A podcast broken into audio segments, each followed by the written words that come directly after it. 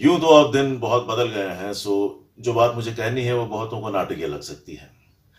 लेकिन जो लोग मेरी आसपास की उम्र के हैं और एक किस्म की सोशलिस्ट डेमोक्रेसी में बड़े हो रहे थे और अपने बच्चों को ओपन इकोनॉमी में बड़ा कर रहे हैं, वो मेरी बात को बखूबी समझेंगे। आप लोगों को याद होगा कि उस वक्त सिर्फ़ दो ही गाड़ियाँ हुआ करती थी फियट और एम्बेसडर उसके बाद आया टीवी वो भी ब्लैक एंड व्हाइट और किसी के भी घर में ये चीज़ें हों तो बहुत, यानी बहुत बड़ी बात मानी जाती थी और साथ में अगर फ़ोन और फ्रिज भी हो तो ज़्यादा दहेज मिलने की उम्मीद हुआ करती थी।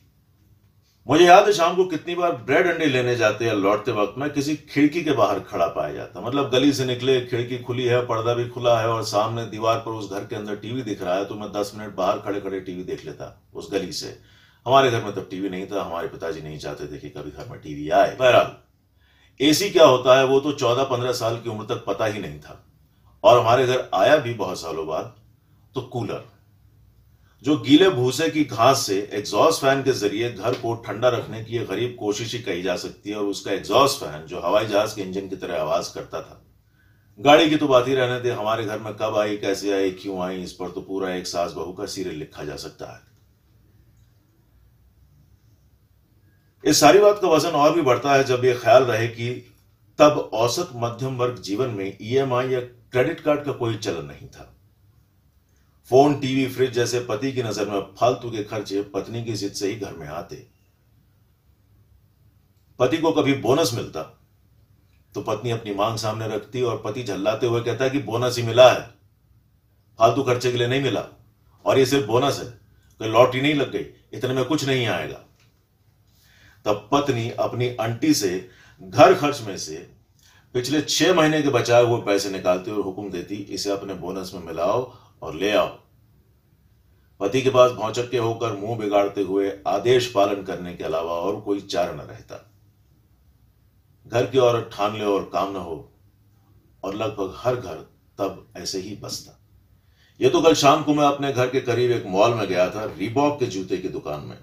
वहाँ कुछ ऐसा हुआ जो मुझे एक क्षण के लिए सालों पीछे ले गया और अचानक मुझे बहुत ही ग्लानी का एहसास हुआ। बात साधारण सी थी। एक नौ से दस साल का बच्चा अमुक किस्म के जूते खरीदने की जिद कर रहा था। दुकानदार भी जूते बेचने में लगा हुआ था। माँ बच्चे को तो समझा रही थी, लेकिन जब दुकानदार वो जूता बच्चे के मुँह के सामने से हटा ही नहीं रहा था, तब माँ थोड़ा हल्का सा झल्लाई और उसने दुकानदार से कहा कि बार बार ये जूता बेटे के सामने क्यों रख रहे हैं? इतना महँगा जूता है, कुछ ही महीनों में छोटा पड़ जाएगा, ये बड़ा हो जाएगा, तब क्या करेंगे इसका? औरत देखने में बहुत ही साधारण घर से थी, लेकिन वो बच्चा अचानक चिल्लाया। तो क्यों बोला था, जो चाहिए वो ले दूँगी। तुम्हारे पास पैसे नहीं तो लेकर क्यों आई हो? पूरी दुकान ने सुना। वहाँ मौजूद हर किसी ने। कुछ ने अनसुना किया, कुछ ने उस बच्चे की तरफ़ देखा, मुस्कुराए और वहाँ से चल दिए। और माँ बच्चे के बाल हट पर बस मुस्कुराती रही। मैं भी वहीं खड़ा था, मेरी भी नज़र उन दोनों पर पड़ी, लेकिन मेरी आँखें, माँ की आँखों से जा मिली। आँखें कुछ और ही कह रही थी। जैसे भरे बाज़ार में इज़्ज़त नीलाम हो गई हो। हल्की सी नमी भी थी उन आँखों में, जैसे छुपने की जगह ढूंढ रही थी आँखें। मानो जैसे उसका चीरहरण हो गया वो चेहरा शर्म से पिघल रहा था। मुझे अचानक लगा जैसे मैंने पहले कभी इस बच्चे को और इस माँ को देखा है। और दुकान की वो घटना भी ठीक इसी तरह से कहीं और देखी है और मुझे अचानक याद आया कि बहुत सालों पहले वो बच्चा मैं था। वो औरत मेरी माँ थी और एक बाटा की दुकान। घर से तो माँ ये कहकर ले गई थी कि जो चाहिए वो ले लेना, लेकिन उस बेचारी का गणित उल्टा पड़ गया।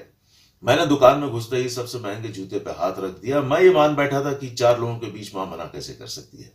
माँ को जूते लेने ही पड़ेंगे। मौके का फ़ायदा उठाना था। लेकिन माँ मुझे समझाने लगी। मतलब ये अभी मतलब ये मतलब अभी, तुम्हारा जो पाँव फिर बड़ा हो जाएगा। अभी तो तुम तीन महीने में फिर बड़े हो जाओगे, फिर दूसरा जूता लेना पड़ेगा। लेकिन मैं जिद पड़ा हुआ था। कुछ देर बाद माँ ने मुझसे ये भी कहा कि ये ऐसे भी इस दुकान में कुछ खास नहीं है, चलो किसी और दुकान में जाके देखते हैं। मुझे उस बात के मायने पता थे। सबके बीच माँ मुझे कुछ कहना नहीं चाहती थी, कह सकती नहीं थी। सो एक दुकान से दूसरी दुकान जाते हुए बीच में मुझे डांट लगाई। शर्म नहीं आती। इतने महँगे जूते खरीदने की बात करते हो? अब तो मैंने ठान ली जब दूसरी दुकान में गए तो फिर मैंने वही किया। माँ फिर आनाकानी करने लगी। कभी ये समझाने लगे, कभी वो समझाने लगे। एक अनकही सी राजनीति चल रही थी। माँ दरअसल इशारतन यह कह रही थी कि बहुत महँगे जूते हैं, बेटा, ये मत लो। इतने पैसे नहीं है। लेकिन मैंने ठान लिया था। मुझे वही जूते चाहिए थे। कभी कभी बचपन बहुत ही कमीना होता है। कुछ देर तो मैं चुप रहा, उसके बाद मैं अचानक चिल्लाया। पैसे नहीं है, तुम्हारे पास तो क्यों बोला था कि जो लेना है ले लो? और पैसे नहीं होते तो मुझे दुकान में लेकर क्यों आती हो? मत लाया करो मुझे दुकान में। अपनी माँ के स्वाभिमान को यूँ पूरी दुकान में मैंने बिखेर दिया। ये उन जूतों के न मिलने पर मेरा बदला था। रिबॉक की दुकान पर उस बच्चे को देख मुझे अपने आप पर अचानक बहुत शर्म आने लगी और मैं उस दुकान से बाहर आ गया। कुछ पल के लिए बहुत ही तीव्र ग्लानी ने मेरा गला जकड़ लिया। मन में ख्याल आया कि यह किस्सा तो मुझे याद आ गया, लेकिन पता नहीं और ऐसे कितने किस्से होंगे। कितनी बार मैंने ऐसा किया होगा कि चार पाँच लोगों के बीच मैंने अपनी माँ को यूँ ही कुछ कह दिया होगा, उसके स्वाभिमान को ठेस पहुंचाई होगी। उसको लगभग रुला ही दिया होगा। बचपन इतना कमीना क्यों होता है?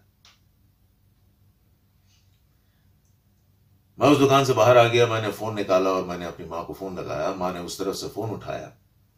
और वहाँ से हल्की सी डांट में लपेटे हुए ढेर सारे प्यार से रिश्ती हुई आवाज़ आई।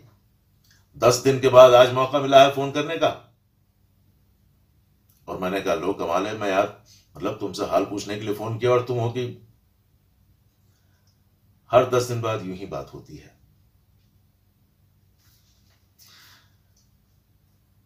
रिबॉक के जूते मैं फिर कभी ले लूँगा। अभी तो मैं घर ही लौट जाता हूँ।